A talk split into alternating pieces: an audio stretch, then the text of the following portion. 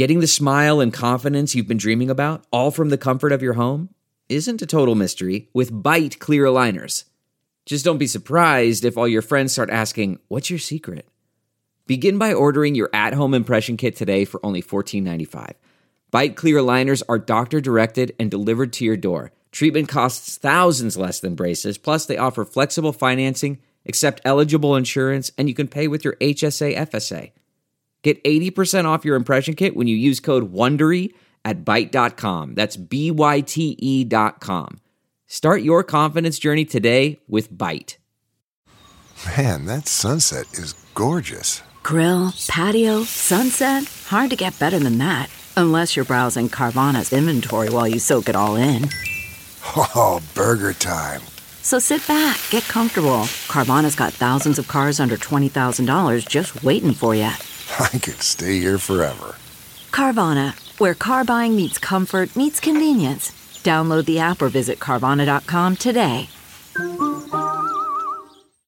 Welcome to episode 590 with my guest, the very funny Adam Ferrara. Uh, I'm Paul Gilmartin. This is the Mental Illness Happy Hour, a place for honesty about all the bullshit rattling around our skulls. From medically diagnosed conditions, past traumas, and sexual dysfunction to everyday compulsive negative thinking. This show's not meant to be a substitute for professional mental counseling. I am not a therapist, um, but I've been to a lot of therapy and a lot of support groups. And I take meds. And I'm a nut job. I, th- I really think there nobody gets nut jobs like nut jobs. Before I forget, uh, I want to remind you if you're in the Minneapolis area or anywhere nearby, driving distance, uh, we're doing a live recording of the podcast on Friday, May 20th at 8 o'clock at Sisyphus Brewery. And I don't know why I opened the windows. It, the airport is 15 miles from me, and it sounds like it's in my backyard. But if I don't open the window, I'm going to be sweating my balls off. And you want me comfortable when I'm doing the show, right? So, May 20th, 8 o'clock, it's a Friday. Sisyphus Brewing, and it, brew, is it brewery or brewing? I forget. I've been here like four times, but awesome place, and I'm really looking forward to it. Um, I will put the link to all the ticket info under the show notes for this episode, but uh, I will also put it under the announcements on our webpage, which is mentalpod.com. Let's dive into some surveys, huh? We fucked around long enough. Let's get down to it. This is from the Ask Paul Anything survey filled out by a guy who calls himself Hans Moleman. For those of you that aren't Simpsons fans, that's the, the, the nearsighted guy. Fucking great character, too. Is there any show that has the variety of fantastic characters? I actually just got a pair of Simpsons underwear, and my girlfriend looked at me like, Really? and I said, Yes, really. I love The Simpsons. I think my my favorite character might be the comics bookstore guy. He is just, oh my god, he so completely nails that that arrogant guy, that the arrogant attitude of somebody that just does not have their life together, but thinks they're better than everybody else. So this person asks, how do you recover from divorce? I'm finishing up a divorce from what I would consider an extreme narcissist who made the process incredibly tough on my mental health. I'm almost 30, back at home with my parents, and so worried about the future. I know for both my mental well being and that of those who care about me that this is where I need to be, but when does this get better? Feels like I'm staring down a dark void with no light at the end of the tunnel, no matter how hard I try, and it affects every aspect of my life. I've considered self harm more recently and do see a therapist regularly.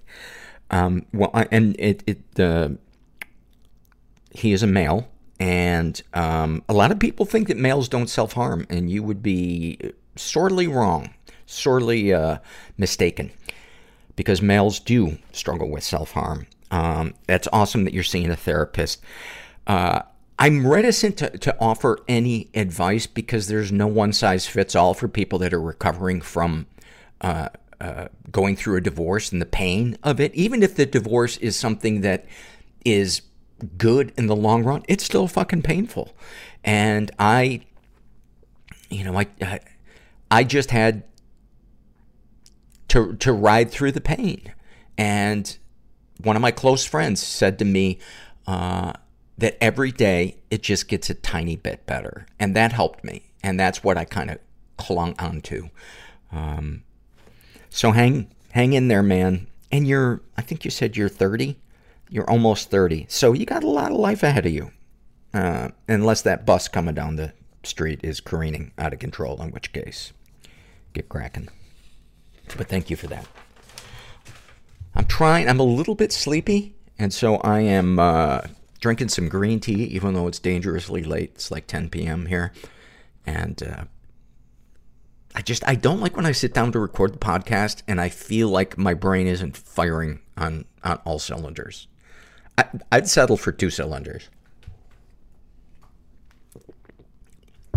This is from the Body Shame Survey, filled out by a woman who calls herself the woman with the boobs.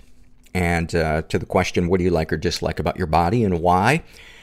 She writes, I'm ashamed of my breasts and butt. They are both large for my body frame and has been the topic of conversation since I was a kid. Adults would comment on my br- growing breasts and hips, with approval, and kids would tease me. As a result, I often felt uncomfortable with this attention growing up since I felt that I was being sexualized before I was ready. I have what is considered a very desirable body according to conventional standards of female attractiveness, so I end up feeling guilty for my thoughts, and the guilt compounds the shame but I really dislike the way my breasts and ass seem to announce themselves to the world in my dealings with others. I know people think they are being complimentary or nice in their comments. the airplane just wanted to get it heard that this was an interesting survey and they thought they'd fly by and see if they could what the fuck i opened the window and all of a sudden uh, i'm at o'hare airport uh, I know people think they're being complimentary or nice in their comments about my body, but it makes me uncomfortable, so much so that I wish I could lose enough weight to lose those body parts or just get rid of them in some way. I had a breast cancer scare a while back and started to fantasize about getting a double mastectomy. I know it's awful to say that since cancer is terrible, but that is how much I disliked my large breasts. I wear baggy clothes to hide my body in public and at home. Uh, but when I take my clothes off, the breasts and butt are still there. Sometimes I change clothes with my back turned away from any reflection, and I avoid the bathroom mirror when getting into the shower. If I'm able to admire these parts of me, it often is from a perspective of someone else who is not me. I actually feel extremely puzzled by what I see in the mirror and do not feel that my body is mine.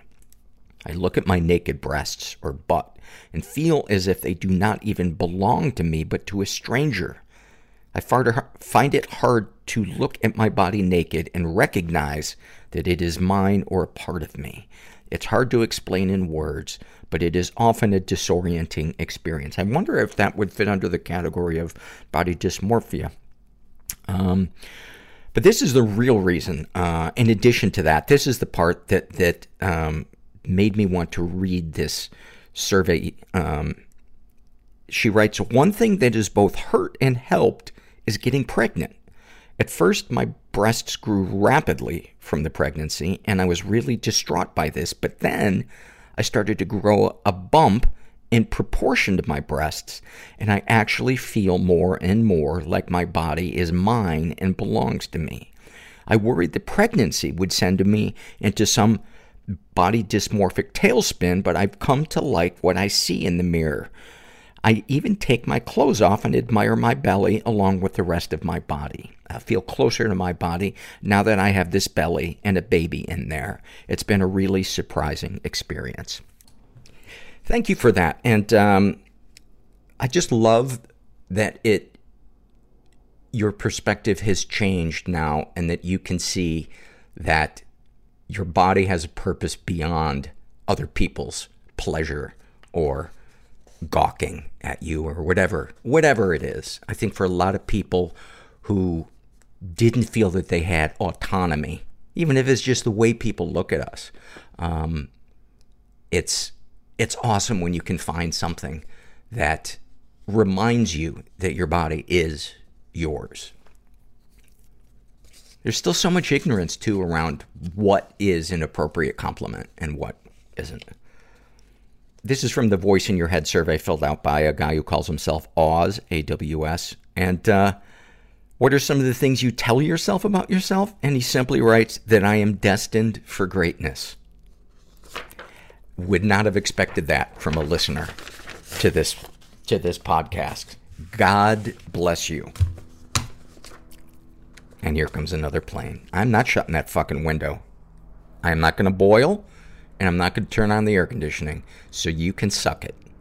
If you're sitting here listening, going, hey, that airplane's getting a little annoying, you know what? Fuck off. I cast you to hell. I, you know what? I cast you bo- beyond hell. There's a street right on the backside of hell. It's a little cooler than hell, but there is nothing to do there. So it's really, really warm but it is like the inside of a fabric store. That would be hell to me. Eternity in a fabric store. This is from the body shame survey filled out by a woman who calls herself A. And she writes, The only thing I even partially like about my body is my hair because it's long, blonde, and curly. However, I hate literally everything else about my body. I feel as if I am the fattest, ugliest, and most disgusting person in the world the reason I wanted to read this is because the uh, national fattest, ugliest, most disgusting person in the world competition is coming up this weekend. A lot of you may not be aware of that. So, you can still not too late to enter. And who will, which country will win? Which country has the deepest pool of fattest, ugliest, most disgusting people in the world? Well, tune in on Friday and you'll find out. But, uh,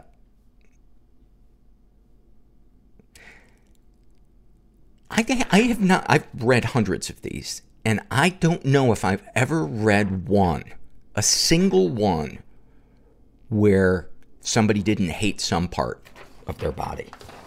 I've read some where people like a lot of things about themselves physically, but I don't know if I've ever read one where they love all of their body.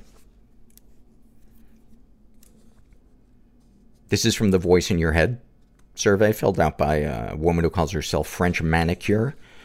And she writes, I have this voice in my head that berates myself for being lazy. I struggle with chronic depression, and the voice doesn't help. I also hear that voice say things like, I have no ambition. I'm a loser, and my dreams of becoming a writer will not happen because I can't handle the work it entails.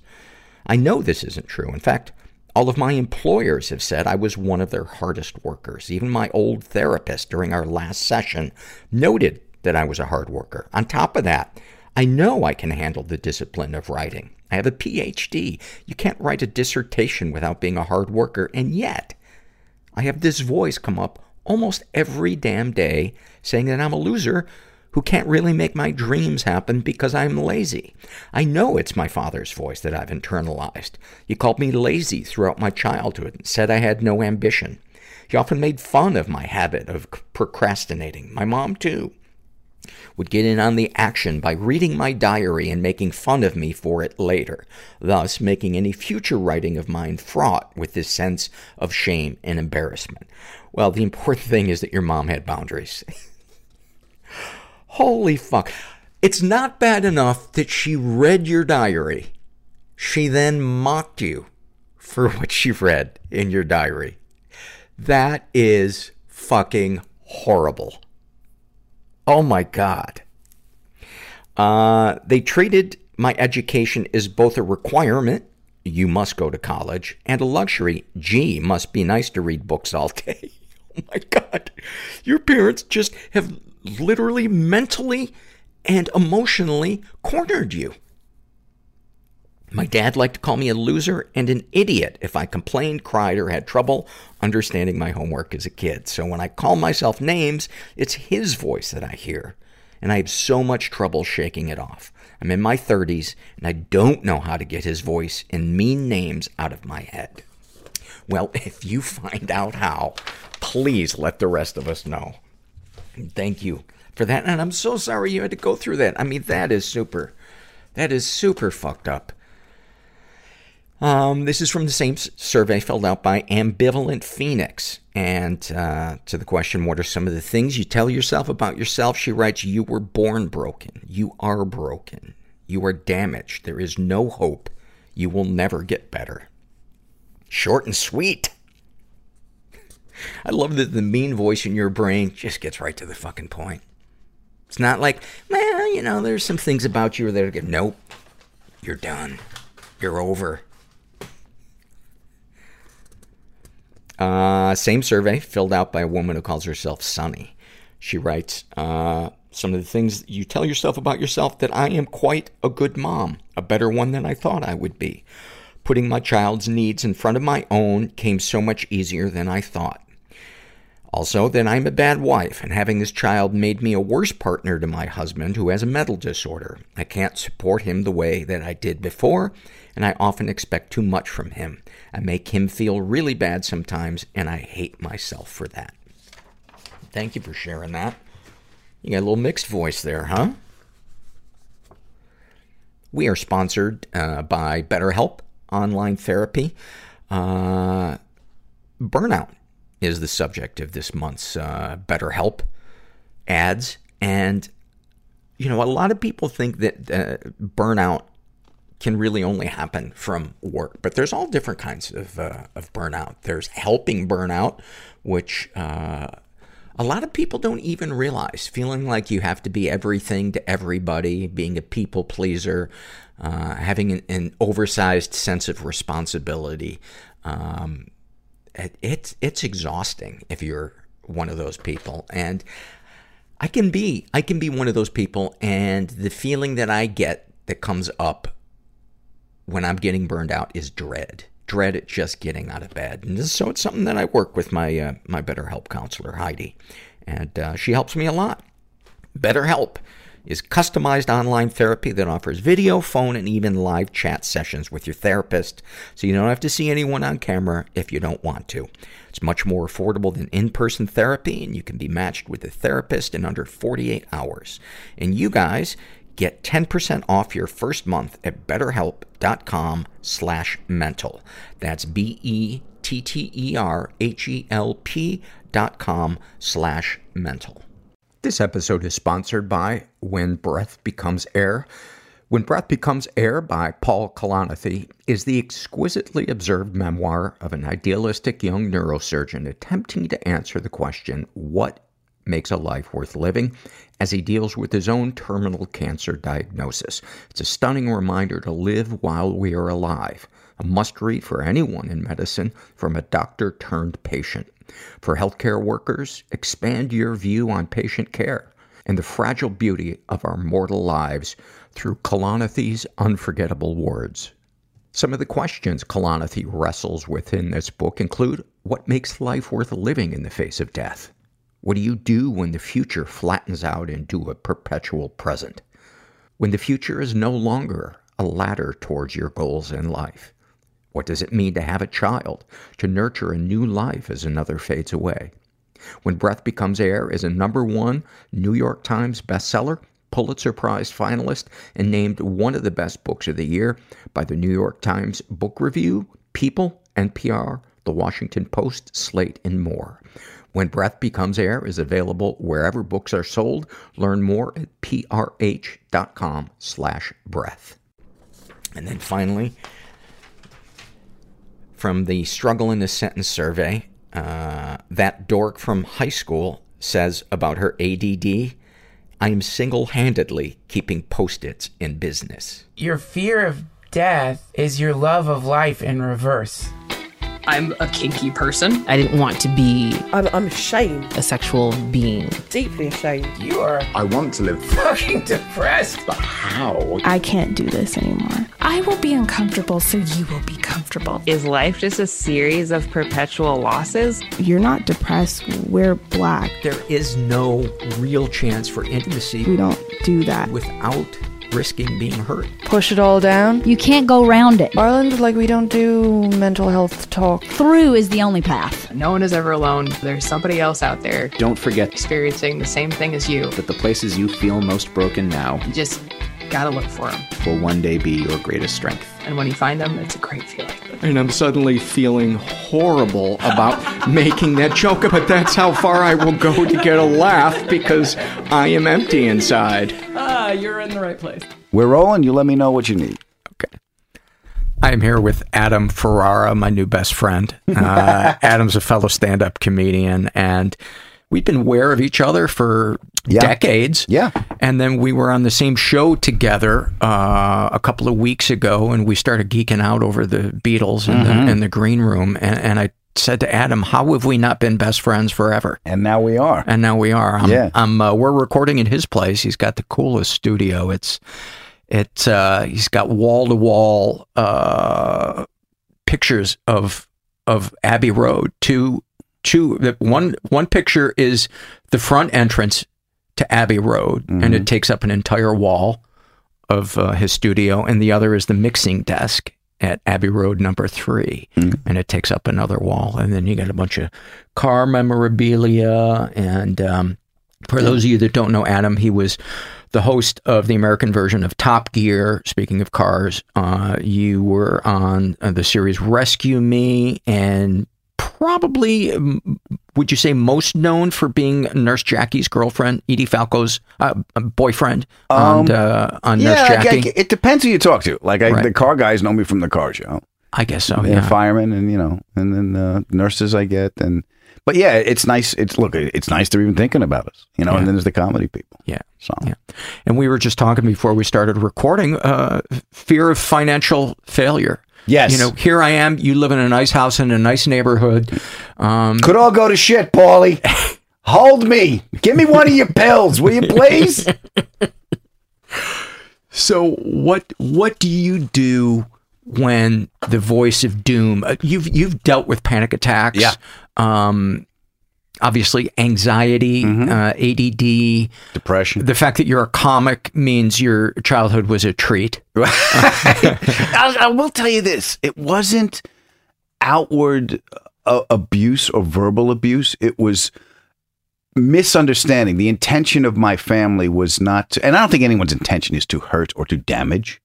Um, but uh, everything was done out of love, and and knowing that doesn't fucking help at all, Paul. I wish it did. Right. I'm kidding. no, knowing knowing that does bring me some it brings me back to from the rage. Like how could this? Everyone says, well, what, "How did this happen to me?" It happened. It happens. Everyone's got a bag of shit. Right. That should be that should be the sign when when you're born. Welcome to Earth. Here's your bag of shit. it's your job to deal with the shit or don't deal with your shit. All right. But no one cares about your shit because they got their own shit. So- Right, right. but my childhood, I took the characters of my mom and dad uh, because that's how I revered them. You, were raised in Long Island. Raised in Long Island, Italian, uh, passionate people. Passion meaning loud, no control, emotional control whatsoever, and and and fulfill my desires now. I think that's what the impression is on Long Island. Um, so there was a lot of yelling. There was a lot of uh, not inappropriate uh, emotional response, but over the top emotional response to stimulus and situations. Does that make sense? Yeah. Yeah. Any snapshots? Snapshots in my head, or or, No, or that- evidence that- at the trial. Just, I always like to ask uh, guests to to paint uh, a little vignette from the Mhm. history of something that might be emblematic of uh, kind of the the emotional temperature of the house, or your inner life, or your I'll external tell. I'll tell you uh, one of the things. Um, a coping mechanism. Well, I'll, I'll tell you this. You know, Pop, I'm not happy. My father looked at me once and said, listen. You ain't gonna be happy every day. So, which is kind of true. You're not gonna be happy every day. So stop thinking that that's what you got to do. You got to get through today. How do you make tomorrow better? And here's the other thing. It's like I would get nice advice from my father, Mhm. but it was always followed by a chore. You know, he would say he would. I would say like you know, I, I, there was an incident in school. I'll give you a snapshot. There was an incident in school where um there was a fight, uh, and I was making fun of somebody because I could, I could verbally do that, and I felt terrible. And he said, he goes, "You joined the friggin' mob, is what you did." He goes, "You got caught up in emotion. You did something you didn't want to do to be accepted by everybody else. Sometimes a man's got to stand up for what he believes in, even if he's the only one in that room standing. You understand me? Yeah, Pop. All right, now go take out the garbage." and as and Paulie, as I got older, Yeah. the, the, the situations got worse, and Right. the, the, the advice got shorter. The chores got longer. I said, "Pop, she's pregnant. I don't love her. I don't know what to do. Shit happens. Tar the roof. You know, it would be like." But there was he always took the time to whether it was good advice or bad enough. He took the time to talk to me. You know, he would discount the emotions because he didn't know how to deal with it. Right. So it got down to the it was bottom line. What is Right. it? And I recently found this quote that actually helped me. Uh, uh, understanding the question is half an answer, which is Socrates. My father was Joe Ferrara, but it was the same. Right. It was the same Right. thing. Right. You know, understand the question, get through your emotions to figure out what is and deal with it, but not that what that did what what that that that uh, map did for me was maybe discount the emotions Mm-hmm. and and not Because you also could have used some comfort. a lot of comfort. Yeah, you know, there wasn't a lot of that in the house. But that generation, no, they weren't big on comfort. No, pop, my hair's on fire. It's going to rain tomorrow. Rake the leaves. You know, just it was and, and but one of the things about that was the the the th- there was there was a, a quality of I can do this. You know, my father would get through shoving down emotions and shit.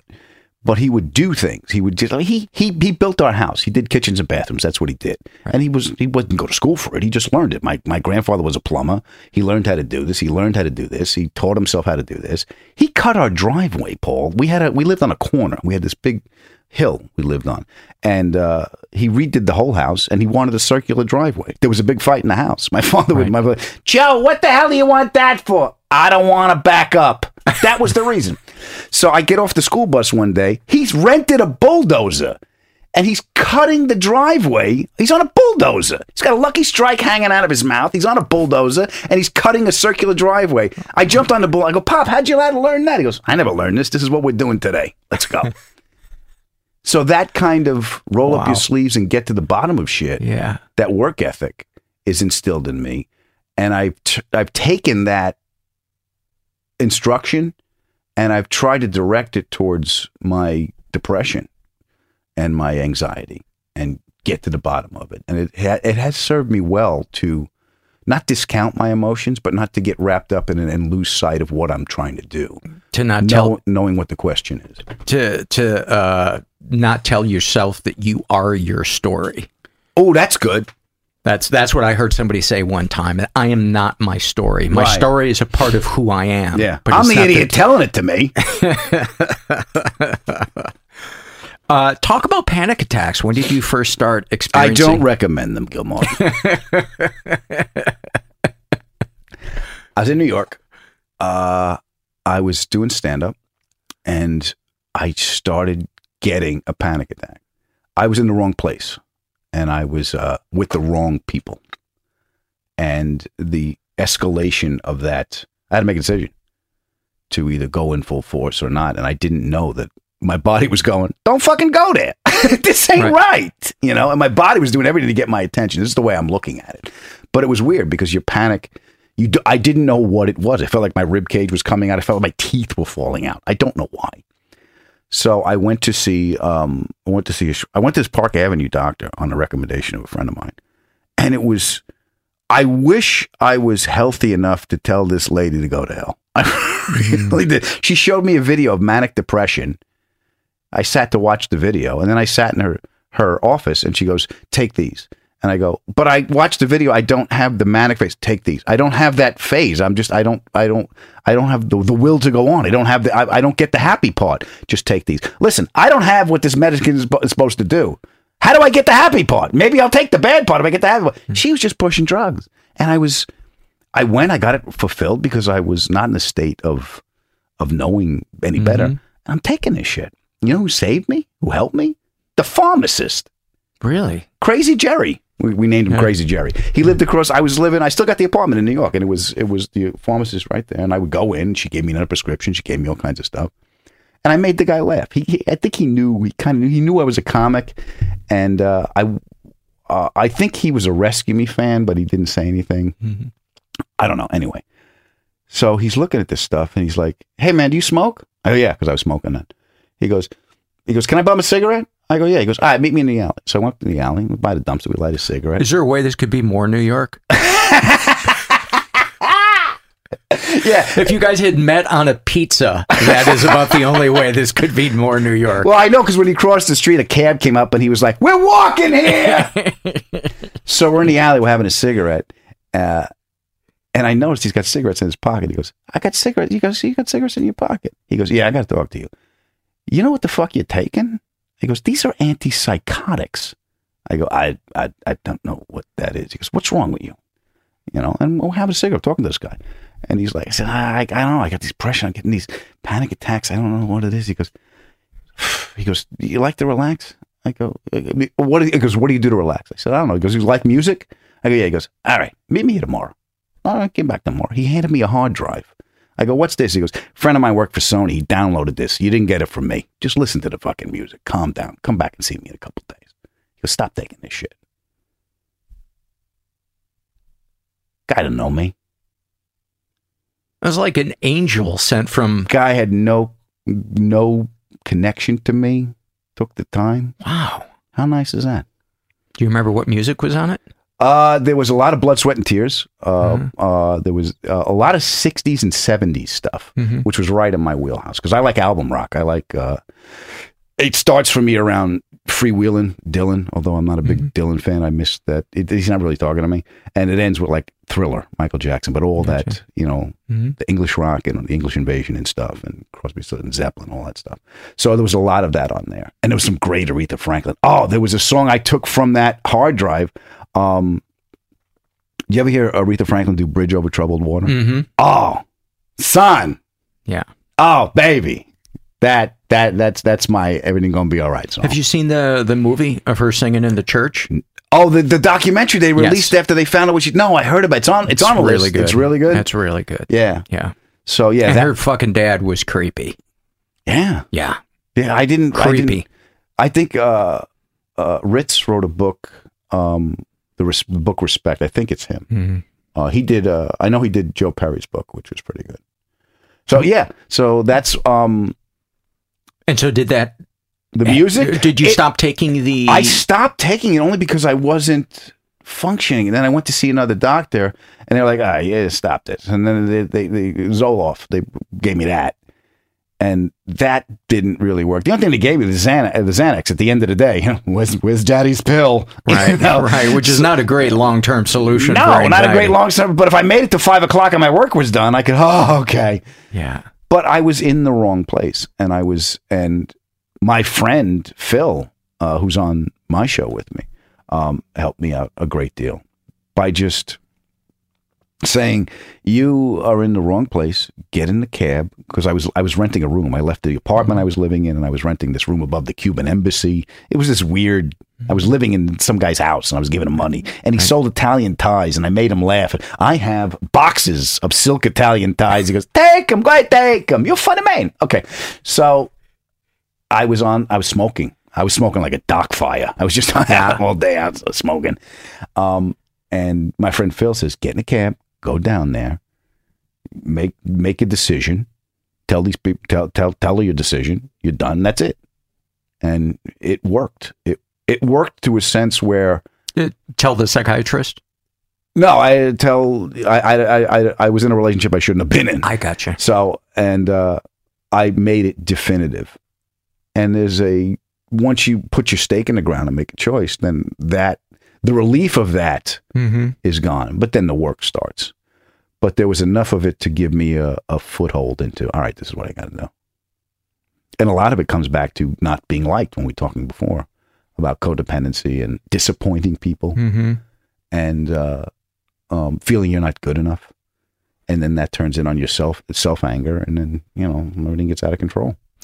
What do you feel like uh, developing your sense of humor served you as a as a kid? What what kind of it gave me it gave me a sense of how to fit in because my father was very mechanical, like I said before, and that's why I love cars. My father could fix anything.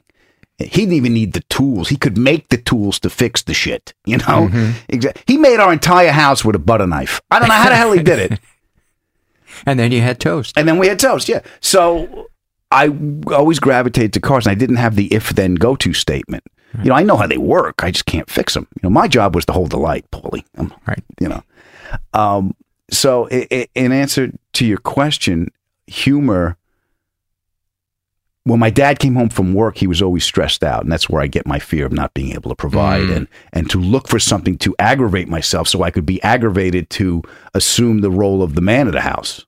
That makes any Mm. sense. Yeah, it so, does. so the machine is looking for something to piss me off, so I could be pissed off to to fulfill what I think the man of the house should be.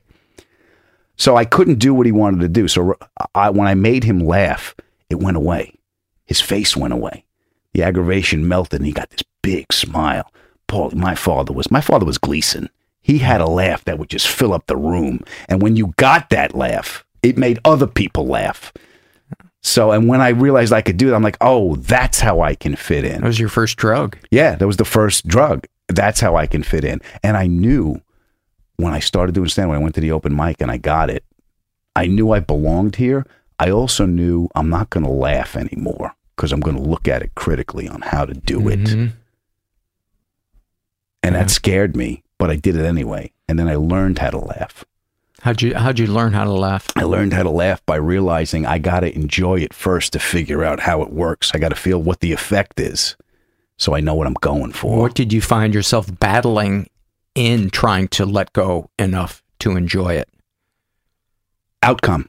I was battling the fear of not being funny, the fear of failure. Which is why you felt compelled to study it. Yeah.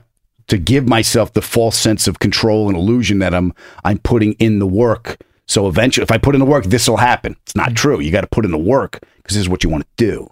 The outcome's out of your control. You're entitled to your work. You're not entitled to the fruits of your labor. Yeah, it's such a conundrum. It's like, how do you take your comedy seriously, but not take yourself seriously? You drink. And That's how you do it. well, then I I succeeded for the first uh, fifteen years of my stand up. Yeah.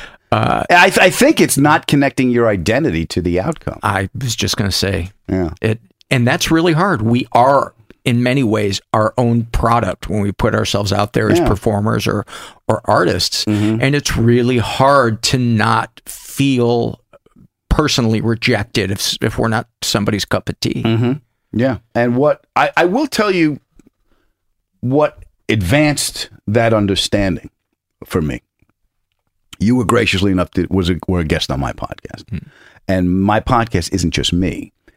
It's me, my wife, and my two friends. You know, I'm steering the ship, and I'm I'm getting the guests, and basically my show, uh, if I may, is it's the best night's sleeps I ever had. Paul was when I was a kid. I was upstairs. I felt my mom and dad. I heard them downstairs with their friends laughing and helping each other with their problems, and it was always, you know, it was an Entenmann's cake. There was Mhm. there was a little, put a little whiskey in a coffee, you'd be fine.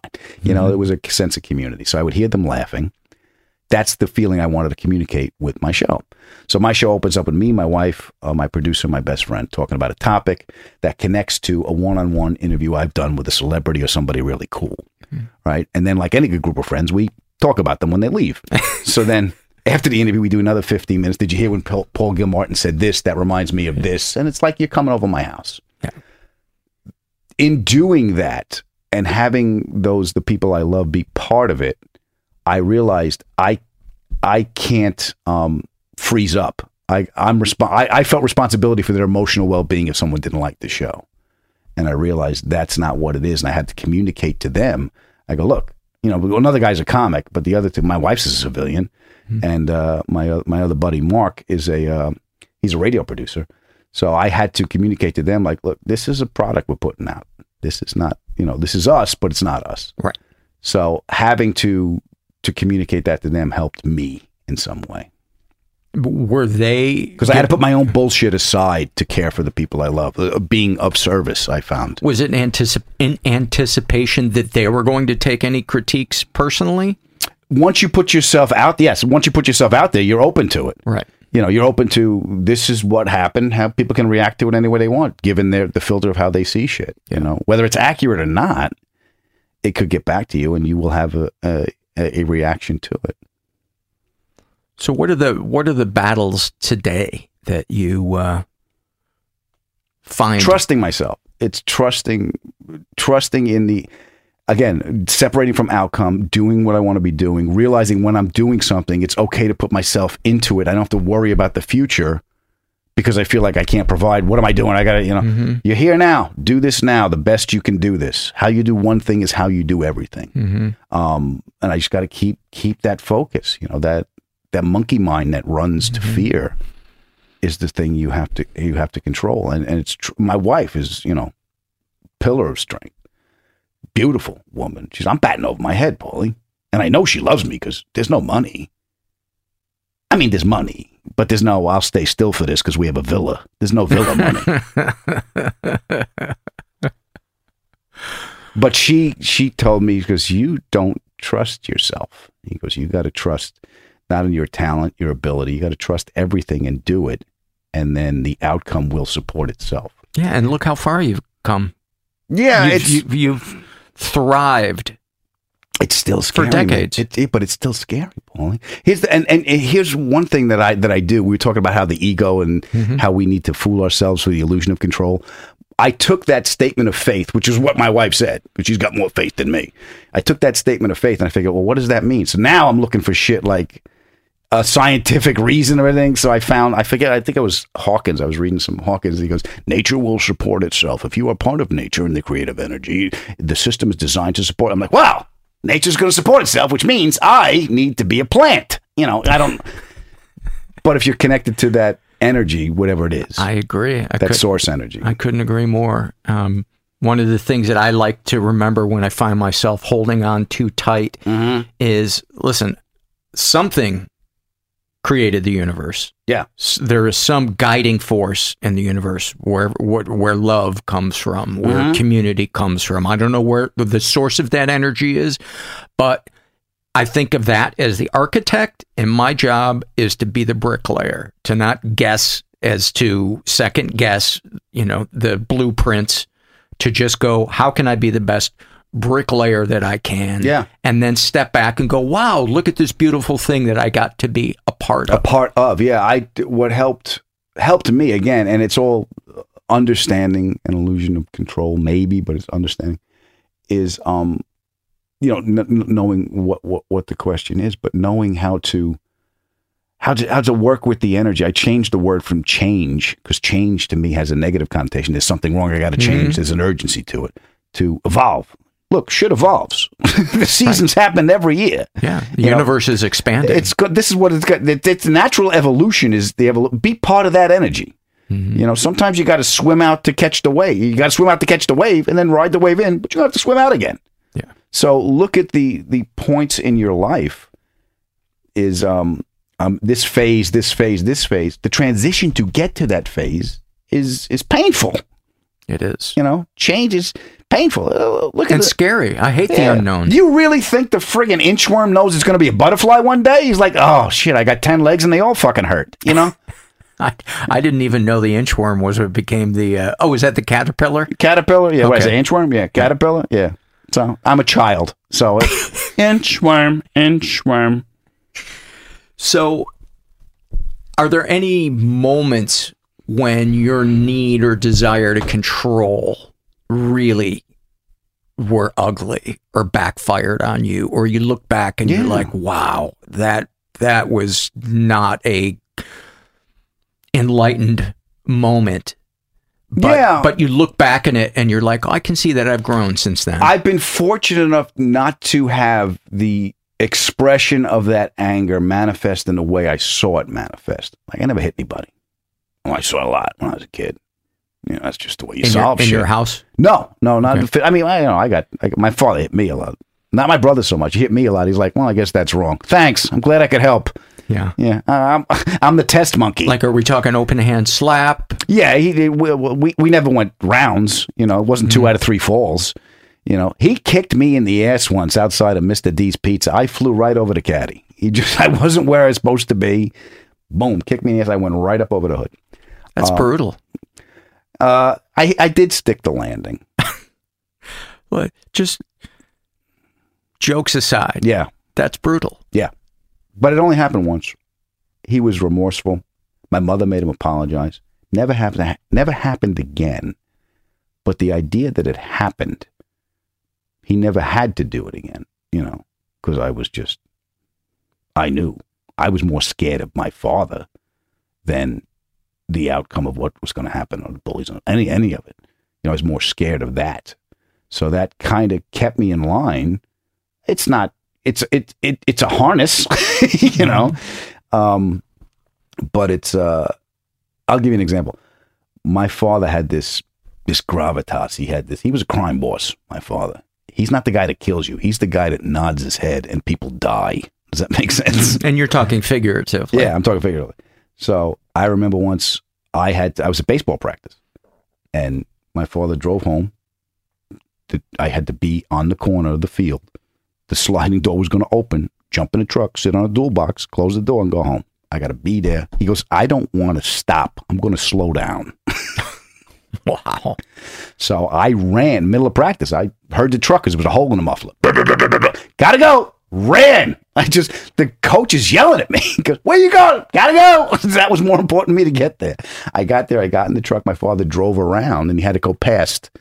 You know, with the coach. The coach was standing in the street and stopped. and goes, well, he goes, he just ran out to be in the car. He goes, because that's what he's supposed to do. My father's got a lucky strike in his mouth. He's talking to me. He goes, that's what he's supposed to do. He goes, well, I need to talk to him. He goes, what do you got to say to him? Well, he needs to stay. He goes, he's not going to stay. He goes, he goes, he goes, what do you want to do? He- he- he- the coach couldn't couldn't process this. He's like, well, he can't just leave like that. I go, he did. He's going to do it again next week. If I, I would suggest you get used to it. And he drove away. Wow. The conversation was over. He drove away. And guess what? What? Coach never opened his mouth again. Gotta go. What was your dad like with your mom? He yelled. This and you know what? My mother my mother was tough. But my mother was my mother was his queen. He put her on a pedestal. He told me when I was a kid, he goes, You want to live like a king? You treat your wife like a queen. You build your kingdom together. He would say that to me. But he would yell a lot. At her. He would yell in general, Mm-hmm. and then in her, you know, he would yell at her. It wasn't abusive yelling; it was just loud. You know, he he wasn't insulting, it wasn't demeaning, but it wasn't as loving as it could be. Um, and I didn't wasn't aware that I took this behavior on until I got married. My wife went, "Ah, you're not your father, and I'm not your mother." And I went, "Fuck!" Like last night, it even happened. What happened? Uh, she was- upstairs listening to something, you know, loud. Kids singing or something. It's, it's like that, that commercial, Cars for Kids. Oh man. I am never doting in a car right now. Just just those those that, that song goes through my head like a nail. I'll give you the money. I'll give you the money to stop the commercial, but I'm not.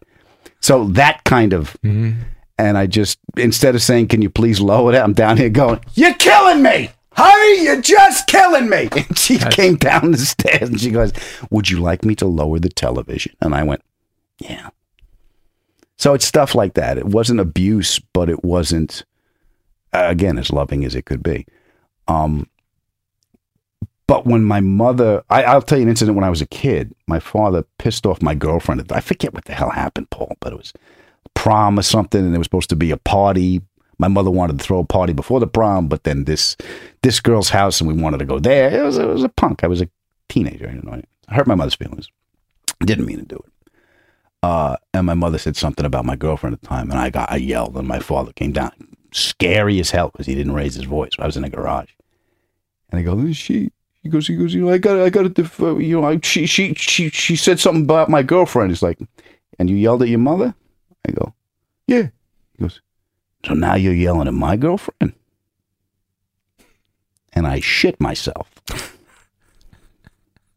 He goes, How do you expect me to respond with someone yelling at my girlfriend? And I went, I get it.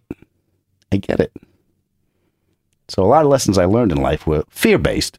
Mm-hmm. You know, What are some of the lessons that were instilled in you that you have had to unwind? Uh, clearly, you know, yelling to Yeah. express yourself. Yeah, yelling to express myself. I have to unwind that.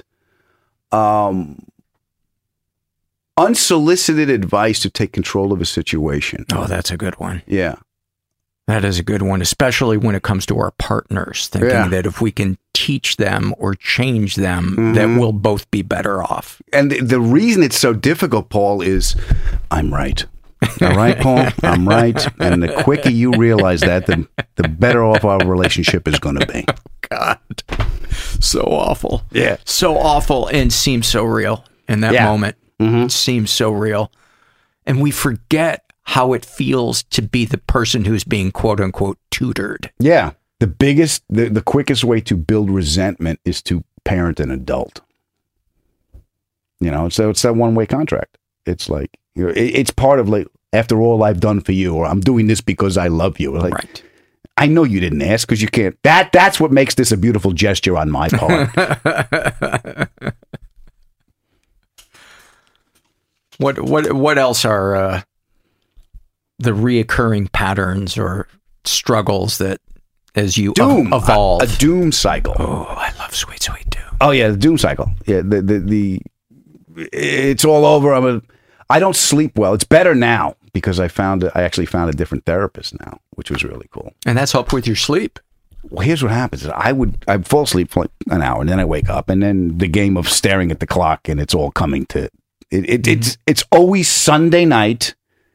My homework's not done, and the school bus is coming. That's such a fucking great metaphor, Yeah, analogy, whatever you want to call I've it. lived I, I like- still don't know what the.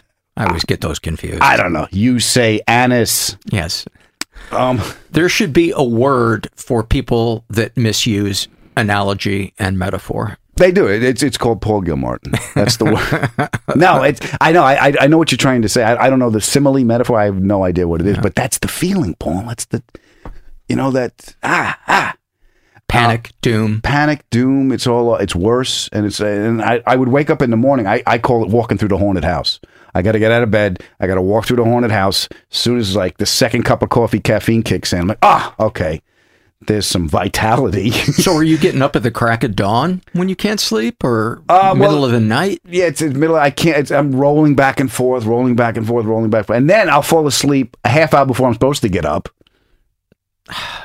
and then I'm like, Fucking hate that. "Fuck." So, but what helped me with the new shrink was dealing with what I'm dealing with, was finding, you know, a triggering incident or something from your childhood that oh, I blamed myself, and that's what this is. So I'm sleeping better now, so I know I'm on the right track. It was funny. I had um, Anthony Edwards on my show. Mhm.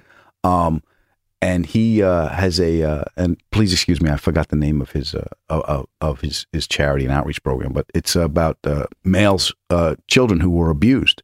Know, 'cause he was sexually abused uh, in the Hollywood system. And I asked him on the show, I said, "How come the victims blame themselves? I don't understand that." He's like, "The kids." They're coming through. It's a sense of trust. The betrayal of trust is so much they can't figure out why. So they blame themselves. And then that's that's the code that everything runs on from that point. And you and you learn to stop listening to your intuition because Mhm. you always assume not only was I wrong, I am wrong. Yeah. And you start beating the shit out of yourself. You know. So that helped me a great deal just in understanding why. And then going to the new shrink, going back into your, your childhood and stuff and okay, ba ba ba ba ba ba ba. Oh. Oh. Okay. And there's no great relief when you realize it. There's illumination, mm-hmm. but then you just see the work you got to do. You know, it's like someone turned the lights on, like this place is a fucking mess.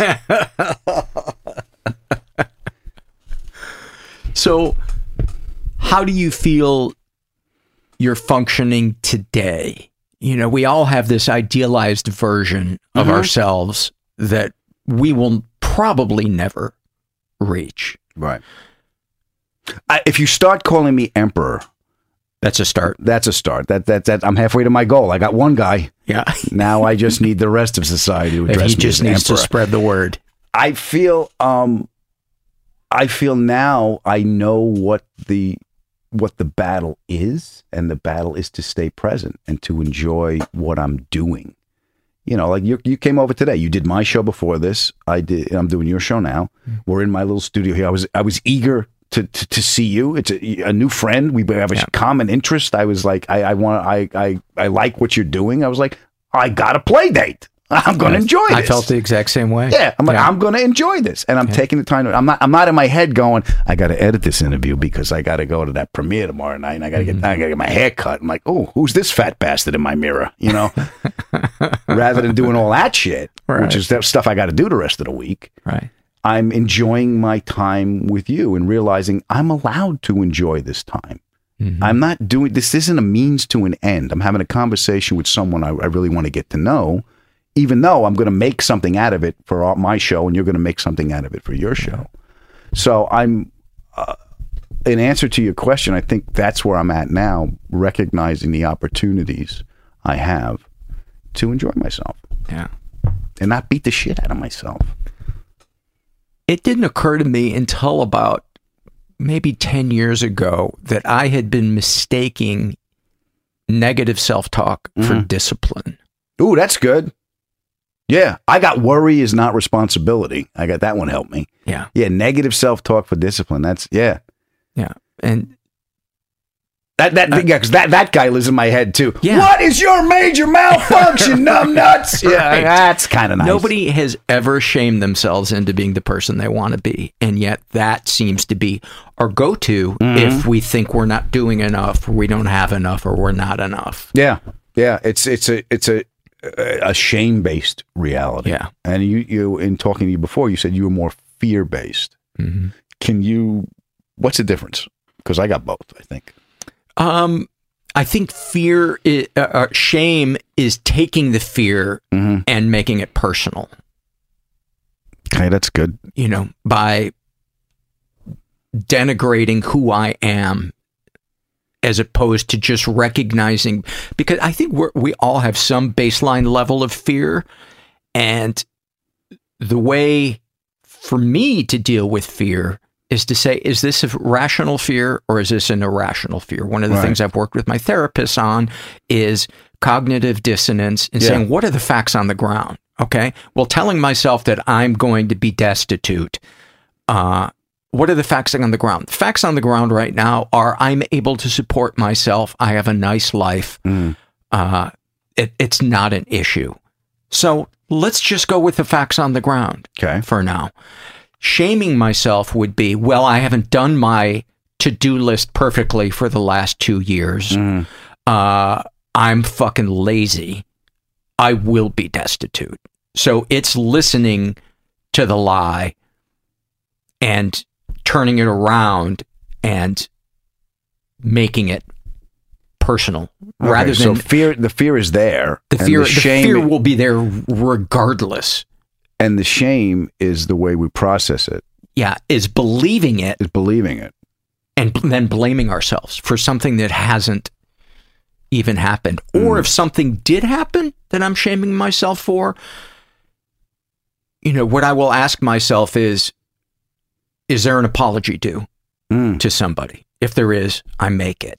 And if it if it if there isn't because I'm making too big of a deal of it, then I just say, hmm, have other people on the on the planet made minor mistakes that you know where they said something that uh, you know wasn't necessarily hurtful, but it might have been mildly inappropriate, or uh, you know, it's usually when I'm afraid that I'm not enough that I'll try to be the big shot and make Yeah. some big joke, and it lands badly, and I and I maybe look stupid. I don't hurt anybody's feelings, but I look desperate. I look needy. Yeah, I got that. And then I just will go, okay, yeah, wasn't my finest moment.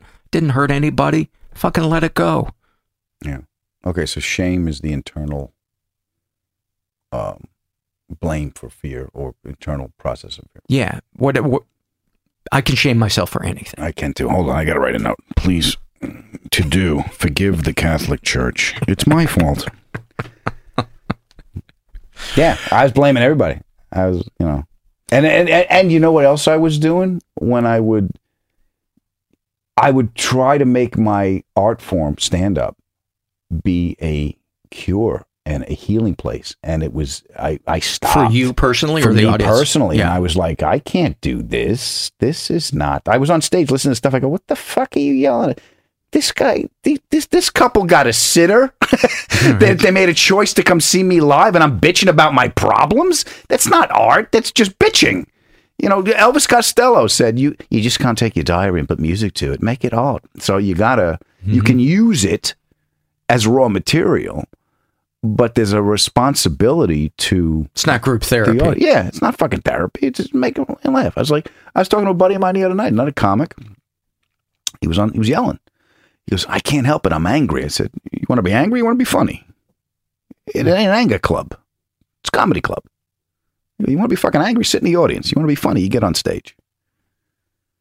You know. And he asked for my opinion, Paul. I didn't just Yes, say that. That's awesome. But That's awesome. There are a few people that can make anger funny, but I I'm think, not one of them. Here's but- what here's what yes. I found out. Frustration is funny on me. Anger's not. Anger is. Oh, that's a great differentiation because, like, one of my favorite uh, uh, comedians is Bill Burr. I don't always Mhm. agree with everything that he says, but I love how he pushes boundaries and he finds truths in things that um, aren't necessarily politically correct. Uh, but he does it.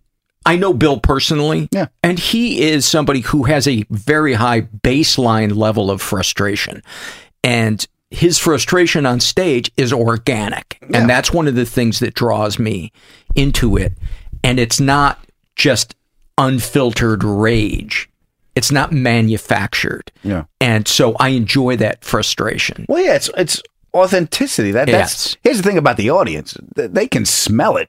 They're not going to laugh because it ain't true. Right. It's not. That's the ultimate lie detector. and he's is an aware of his frustration and, and, and anger, Yeah. which I, th- I think is also important because I think you and I have both seen comedians where we're like, that person just needs therapy. Yeah, it's not. It's not an art form. Right. You're just bitching and moaning. I can Right. get. I can get that in my parents' house. Right. You know. Uh, the name of uh, Adam's podcast is the Adam Ferrara Podcast. How'd you come up with that name? ah, you know, born into it. You know. Was handed down? Yeah, it was the same energy. I think that that name Lou Gehrig's disease. Uh, buddy, I love talking to you. And uh, Enjoyed it, my friend. Thank you for having me. yeah, thank you for having me on your, and, uh, your and podcast. a nice, a nice, uh, uh, uh, inspiring journey you were on. So thank you for doing Yeah, this. right back at you. Um, what are Adam is a huge fan of li- listening to books on tape, especially Yes. in the in the self help realm. stuff. He doesn't just listen to Beatles stuff. Give me top three self help books that you would recommend. Top three. So depending on on where you are, uh, my meditation teacher Dean Sluyter, Natural Meditation, uh, that kind of clarified everything for me, and there wasn't a lot of Indian words I couldn't pronounce. Um, so anyone who's interested in getting into it, the way the book is designed is there's a chapter on the on the, the philosophical uh, uh, point of something, and then the practice is the next chapter, and it just builds from there. So it's a nice guide. So I would recommend that. Uh, we were talking about Eckhart Tolle, Mm-hmm. The New Earth. I thought that I love that book. that was a really good book. Yeah. Um, and uh, cutting through spiritual materialism, I thought was good because it just it, it illuminated to me how the ego still worms its way in Yeah. to manufacture the illusion of control. Mhm. And when you've you know, so th- those are the three right off the bat. Great. And Willie Mosconi, uh, winning pockets billiards was one of the first books Do I you ever read. remember uh, a comedian? Um, oh God, Dave. I forget his last name. He was an Indianapolis comic, and he's he said, uh, uh, "Yeah, I'm really good at pool. Maybe you've uh, read my book. Uh, it's called uh, What Are My Stripes." Dave I- Dugan. Dave, Dugan. I actually, uh, you know, what taught me. I got really good at pool playing with Rogan. Yeah. because I used to play with Joe when uh, I was on a show on UPN. That's how far we're going back.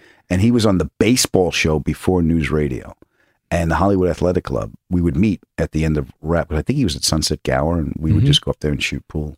And uh, yeah, And he's really good. Is he? He gave my pool cue. I got a Richard Black pool cue. He gave me. I think I traded him for a desk chair because I had an old Godfather chair, Mm-hmm. and I was moving to New York, and I think he wanted the chair, so he gave me uh, a pool cue. It was got a metal joint, ivory ferrule, really nice. No idea what any of that It's uh, stuff means. it's really nice. Yeah.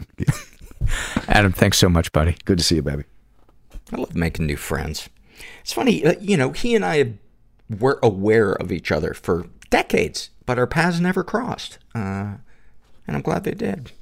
Delve into the shadows of the mind with Sleeping Dogs, a gripping murder mystery starring Academy Award winner Russell Crowe. Now available on digital.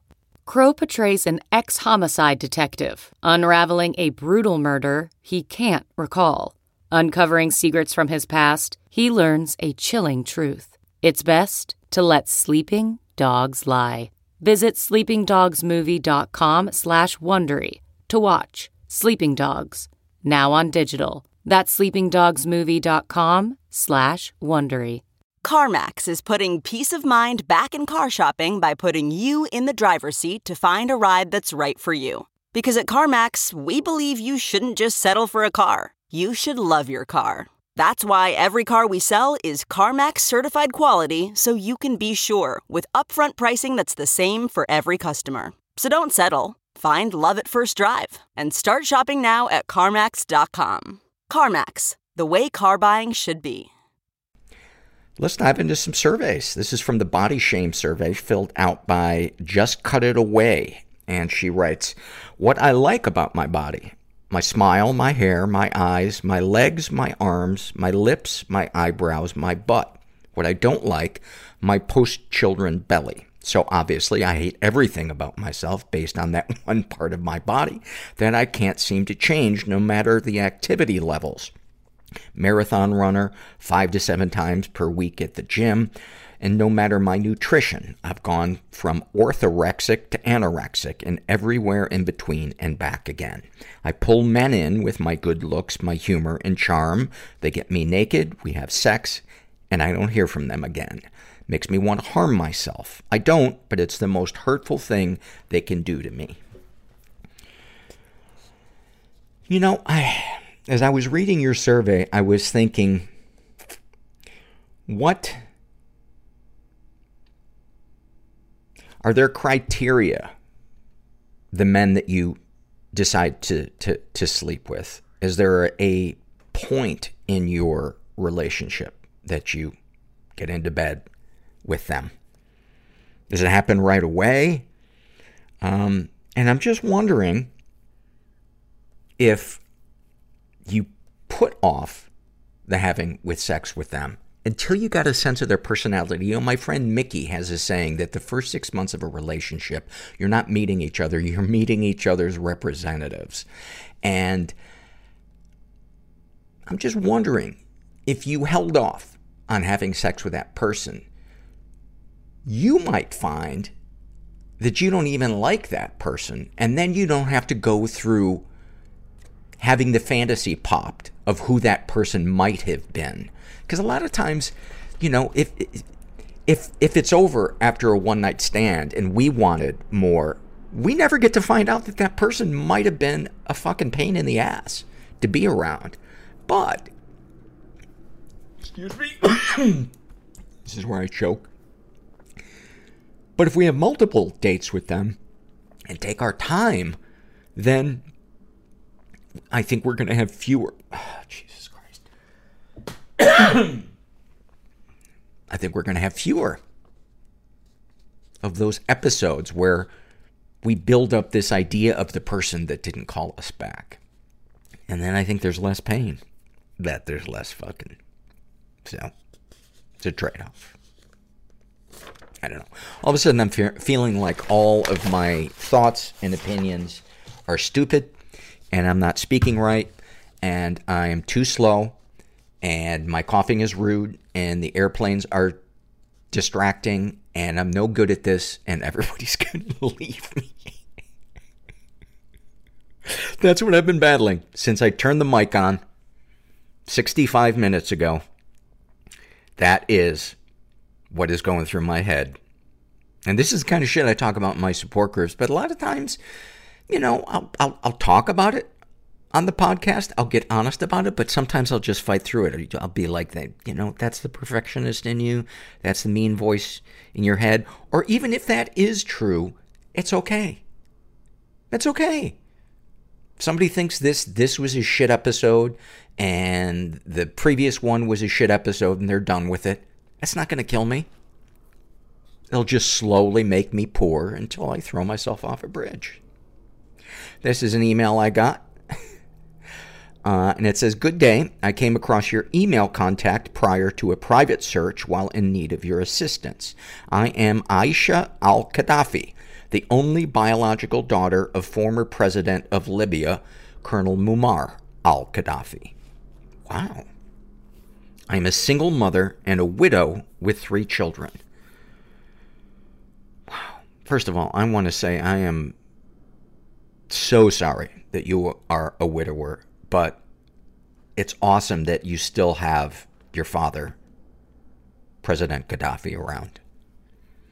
I have investment funds worth 27,500,000 United State dollar. And I needed a trusted inv- investment manager partner because of my current refugee status. However, I am interested in you for your investment project assistance in your country. Maybe from there we can build business relationship in the nearest future. Well, I went on my iCalendar. I'm a, I'm a Mac guy. And I clicked on nearest future. And it turns out there is no nearest future setting.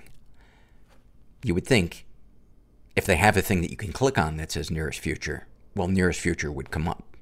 Well, apparently it's a glitch in the system. So I don't know what I've got scheduled for my nearest future. What I do have, if you click on an, on iCal, is furthest future. And I clicked on that and it said pile of dust and bones. So I think it goes a little too far out into my calendar. But I've got some stuff to think about. She writes, I'm willing to negotiate an investment business profit sharing ratio with you based on the future investment earning profits. Those are a lot of big words in there, and I'm not sure what you're saying because it sounds like you're saying you're going to determine a ratio to start off with, but it's going to be based on what it earns in the future. Which makes me think I'm going to need a time machine. And the problem is, my accountant, who's going to need to be with me on this, he's a woozy traveler. And he gets, he gets time machine sick. So I might just have to go in the time machine by myself and just plow into the nearest future. And I got to tell you, I'm a little nervous. So I might have to take a Dramamine. I might have to take a Valium. But I'm excited that I might get a chance to meet President Muammar Gaddafi because I got to assume who's, he's doing great these days. If you are willing to handle this project on my behalf, kindly reply urgently to enable me provide you more information about the investment funds. Your urgent reply will be appreciated.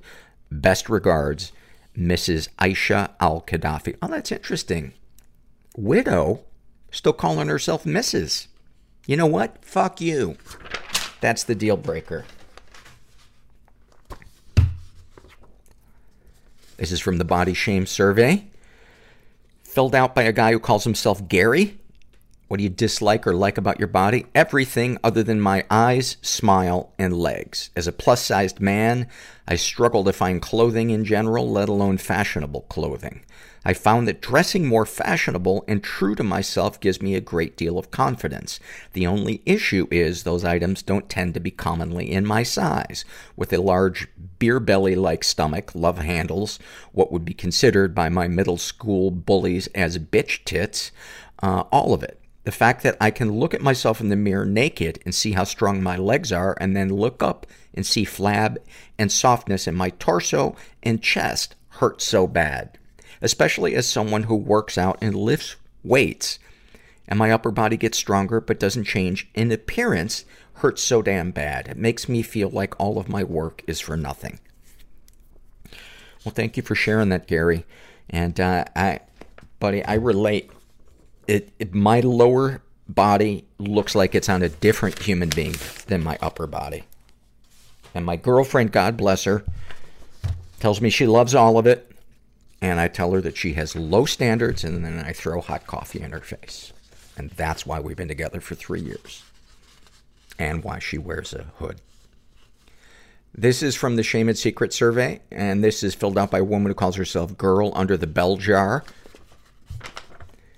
She identif- and she only filled this out partially. Uh, she identifies as asexual. She's 20. Um, was the victim of sexual abuse and never reported it.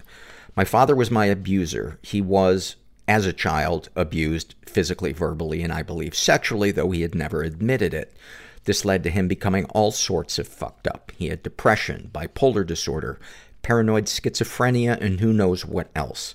My memories of the sexual abuse didn't surface until my parents divorced and he was out of my life. Most of the memories are vague and seem to lead up to or decline from the actual moment of abuse. I don't think about it anymore for the most part, maybe due in part to my family's reaction. They had noticed my fears surrounding my new stepfather and pressured me into talking about things I wasn't ready to talk about. Apparently, they weren't ready to hear it anyway. They told me I must be mistaken and that it was all in my head. Uh, she is not sure if she's been physically or emotionally abused. Uh, she writes, My father shared his conspiracy theories with me as I was growing up, which I think might count towards emotional abuse. One of which I remember in t- particular was that the rapture was soon coming. He said Christians would die of starvation, disease, and torture. Those who would survive would be the ones who relinquished their belief in Christ and were to be damned in hell in the afterlife. After this, I made a plan to kill my sister and I as soon as the rapture started so we wouldn't have to suffer. Wow. I, I'm not picturing a lot of laughter in your house. Any positive experiences with the abusers? I do not remember anything besides the abuse. My extended family has said that he was a devoted father. I believe he loved me. I believe his mental illness made him the sick bastard he is. Darkest thoughts. I'm asexual, but I think about having sex with my English professor. Typically, I don't get turned on, but I look up to her, and the idea of having emotional intimacy with her gets me off.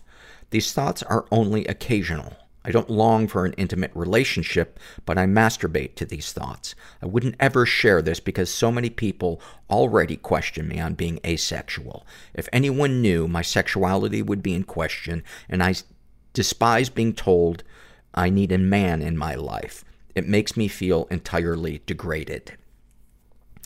Um, darkest secrets, I'm too ashamed to say, even in an anonymous survey. If I were to ever to type, type it out or say it out loud, it would become a truth I could no longer pretend wasn't true. Well, thank you for filling that out. And, you know, um, I say fuck anybody that, that wants to box in or label your sexuality. You know, whoa, I thought you told me that you were. Fuck off. We fuck who we fuck. We love who we love. And, uh, does it matter what it's called? So,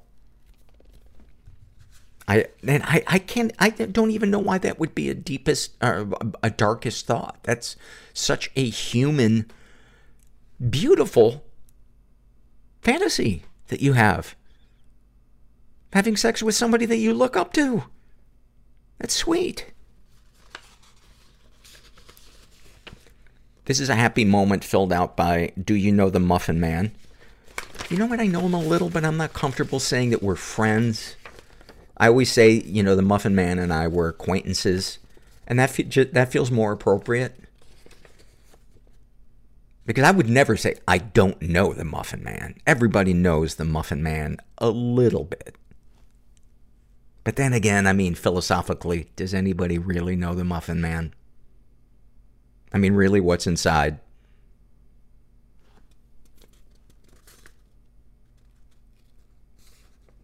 Share one or two of your happy moments. I visited my sisters last week without visiting my abusive alcoholic and narcissistic parents.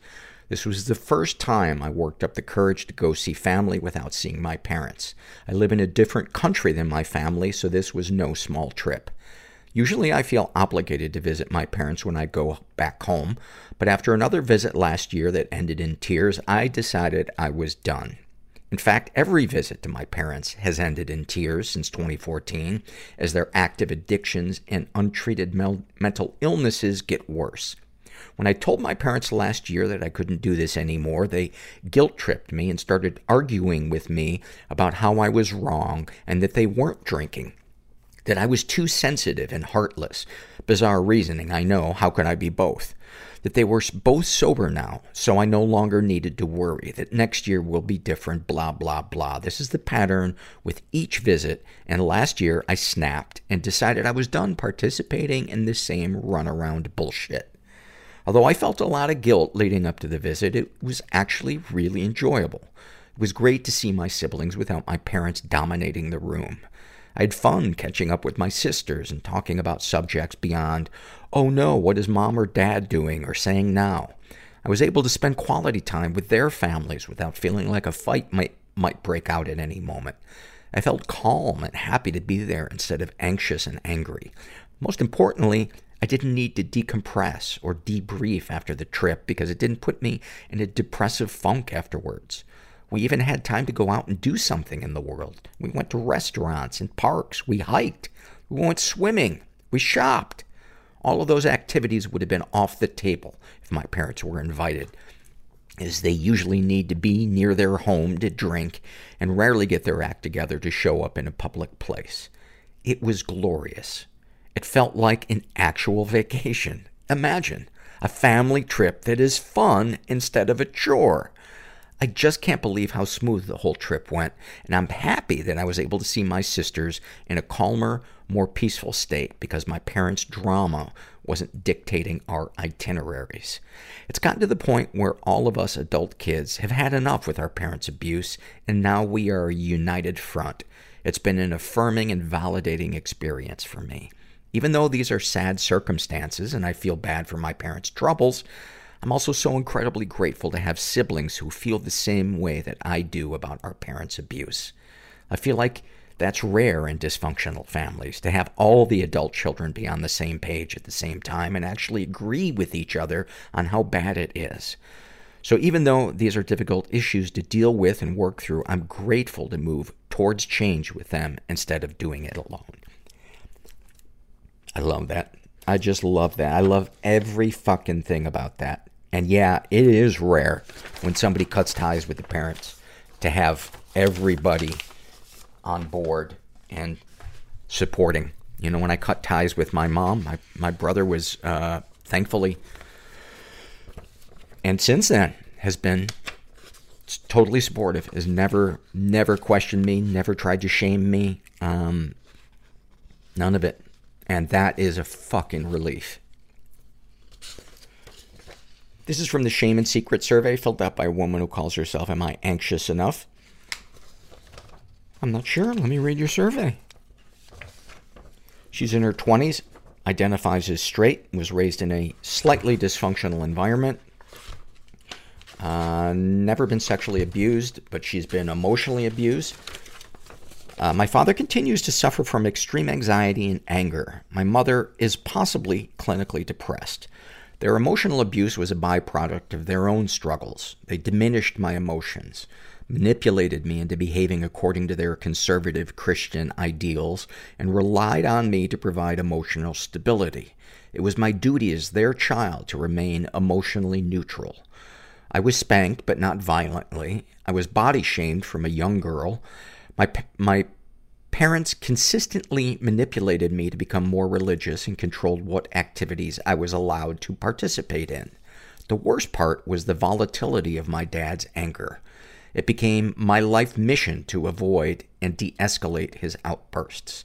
He was always angry over the stupidest shit dishwasher sitting full 15 minutes after finishing a cycle, curtains left open, popcorn being eaten in my bedroom, all random and unpredictable.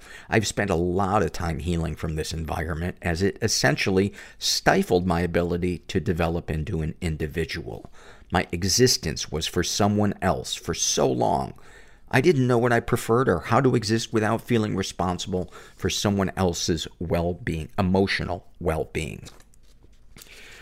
Uh, any positive experiences with the abusers? Both my parents loved me very much. They've shown their support for me when it comes to my professional success, but I think this is mostly due to my success being an extension of their success as parents. I love them and recognize their own struggle and personal demons. However, it's difficult to act on that love when I know they are so unstable. They do not respect my boundaries and cannot love me as a whole person because so much of who I am today is a divergence from what they want from me and their religious conservative perspectives. Darkest thoughts. I want to be sexually active. I'm still religious and can't shake this conflicting desire of following my faith and acknowledging my sexual self. I've been so repressed sexually that I only started masturbating in my late 20s. My deepest, darkest secret that I can't, can't act on is to be intimate with someone. I can't do it. I shut down emotionally and convince myself that it's not possible. I've never let someone in, and interestingly, I'm afraid to let anyone touch me. Family members can hug me, but allowing a partner to touch me feels like assault. Even if I want it mentally, it feels wrong. What a strange contradiction. Darkest secrets.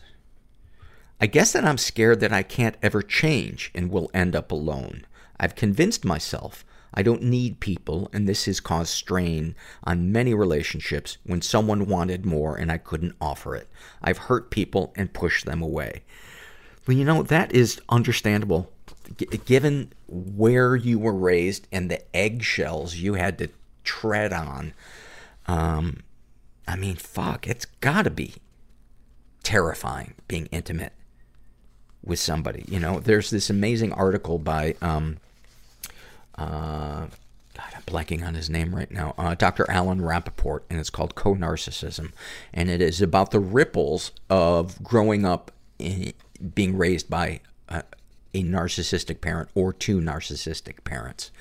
And um, one of the things that he talks about is that we we grow up with black and white thinking. Something is all good or it's all bad. And we also believe that the world views us the same way that our narcissistic parent viewed us. And so, you know, just walking out our front door is, you know, walking through a, a landmine. So the idea of sharing our life and sharing that, you know, the most vulnerable parts of ourself with another person. Uh, yeah, it's got to be terrifying. Sexual fantasies most powerful to you. I want to be with a partner that feels overwhelmed by my ability to please him. Uh, I want it. I want sex to take on a significant part of my life and be a means of exploring who I am. I want to lose the mystery and gain a deep understanding of another person by sharing uh, in their most personal life moments. I know, pretty edgy stuff. I feel slightly more hopeful even just writing this down. You sound like a really, really sweet soul, and um, I think it's totally doable what you want. I really do. I really do, but I don't think it's it's and again, I'm not a mental health professional, but I don't think it's feasible just doing it on your own. I think you need support. I think you need a community of people. You know, kind of kind of training wheels for being vulnerable. That's that's what I needed to learn how to be vulnerable. I had to do it in my support groups before I could do it in a romantic relationship, and it took years. What, if anything, would you like to say to someone you haven't been able to? I wish I could tell my parents that loving being a parent is the not is not the same thing as loving your child. My parents loved the idea of their child. They did not love the cracks and crevices of who I was, the ugly warts and the cutting sarcasm. That was who I was. They praised me for my high achievement, achievements and said nothing of my failures. They critiqued my appearance and judged my ideas even as a young child. They decided what my needs were and chose to love the parts of me they saw as good enough. I would want to say that it wasn't good enough, and parenting is about respect and acceptance.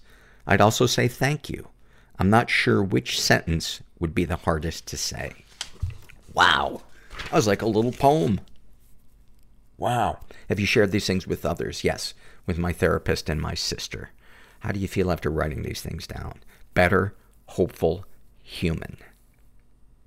Man. That is just a beautiful survey. This is a shame and secret survey filled out by a guy who calls himself bipolar nightmare. He identifies as gay. He is in his 30s. He was raised in a, he says, a pretty dysfunctional environment. Um, ever been the victim of sexual abuse? Some stuff happened, but I don't know if it counts. Uh, he writes, I was he says some stuff happened, but I don't know if it counts. I just assume that people know that, but sometimes I, I, just just occurred to me that a somebody who's new to the podcast might hear this and go, "Well, how dare you classify that as you don't know if it counts?" That person should well, just another fear rattling around in my head about me making a mistake and everybody turning their backs on me.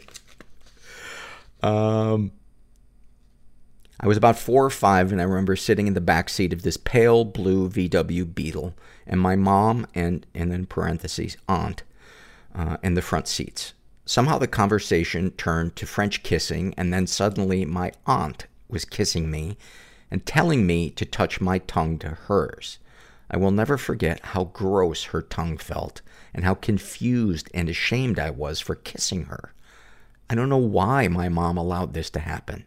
This same, quote, aunt molested me and my younger brother in the bathtub.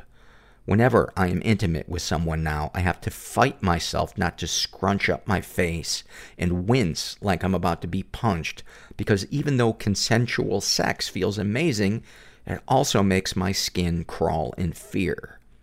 Rough sex makes me feel alive. Walking the line between pleasure, pain, and fear is both terrible and amazing at the same time. After my dad married stepmom number one, one time she found a little bit of poop in the toilet that wasn't flushed. This psycho bitch then made me and my brother go into the bathroom and show her our anuses so she could inspect for poop and determine who had forgotten to flush the toilet. Her older son and friend were there and they laughed at us. Uh, he says he's never been physically abused, but he's been emotionally abused. After catching my mom cheating on stepdad number one, he chased me, my brother, and mom up a hill into the forest with a knife. We hid for hours in the dark woods, afraid he would kill us. Stepdad number one and my mom would fight constantly. There was always loud yelling and screaming, dishes flung across the room, and locked doors kicked in. One time, stepdad number one cut the spark plug wires out of my mom's car and held a knife to her throat as she screamed at me to get the neighbors and call the cops. Jesus Christ. Any positive experiences with the abusers? Stepdad number one taught me how to rope cows, shoot guns, and ride horses. I loved him and wanted to call him dad, but we left him to stay at the battered women's shelter and I never saw him again darkest thoughts. I think about my darling partner dying all the time. I imagine terrible accidents and how the cops would come to tell me the news. I fear I will bring these things into existence by thinking them and that I won't care if it actually happens. Darkest secrets. When I was 14, I showed my toddler brother my penis. I don't know why I did that. I am so ashamed and disgusted with myself for doing that. I've never done anything like that again sexual fantasies most powerful to you. I fantasize about being the receiver in a gang fuck situation where countless men use my body and then leave leave with me never having seen their faces. You gotta you gotta enjoy a nice gang fuck situation, right?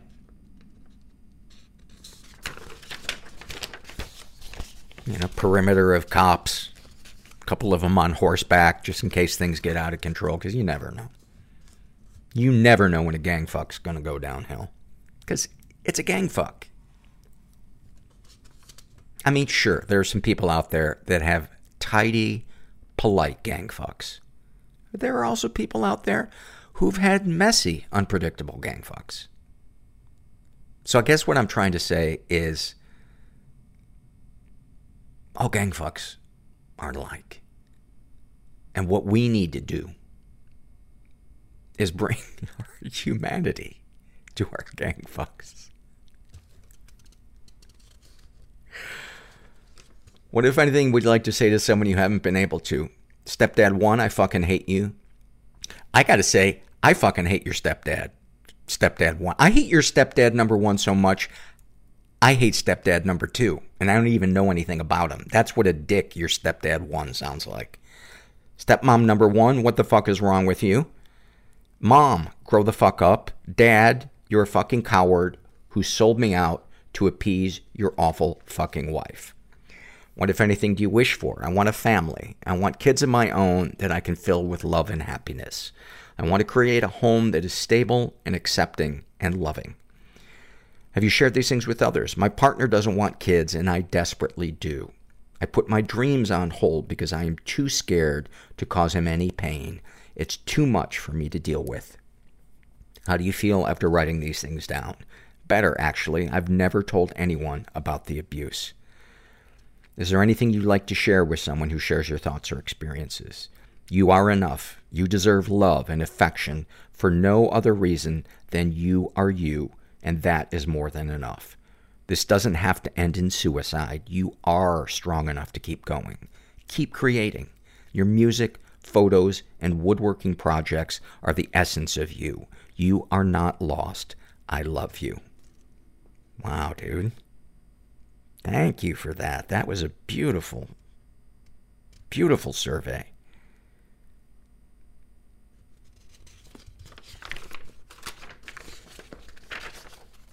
And then finally,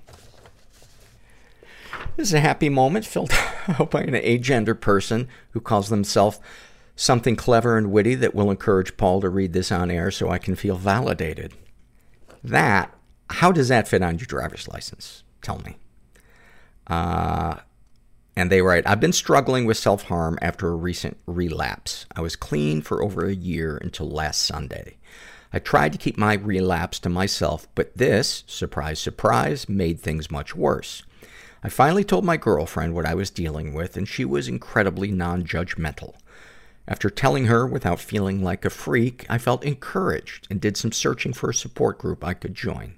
I found a self-injury recovery anonymous chapter that meets online and nervously sat through the first meeting.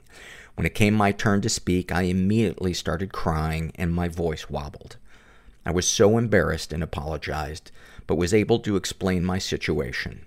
The person who spoke after me said that this is not a place to be perfect, that it is the best place to cry, and that they were happy to see me. I was amazed and relieved to find a space where I can let go of my usual stoicism and perfectionism. I can't wait for the next meeting. The same night as the meeting, I decided to take myself dancing. I've never gone to a club, much less by myself, but I've always wanted to try it. So, bolstered by the meeting, I hyped myself up enough to take the train to the nearest LGBT friendly club. It was a weeknight, so there were only a handful of people there, and I was nervous about looking stupid.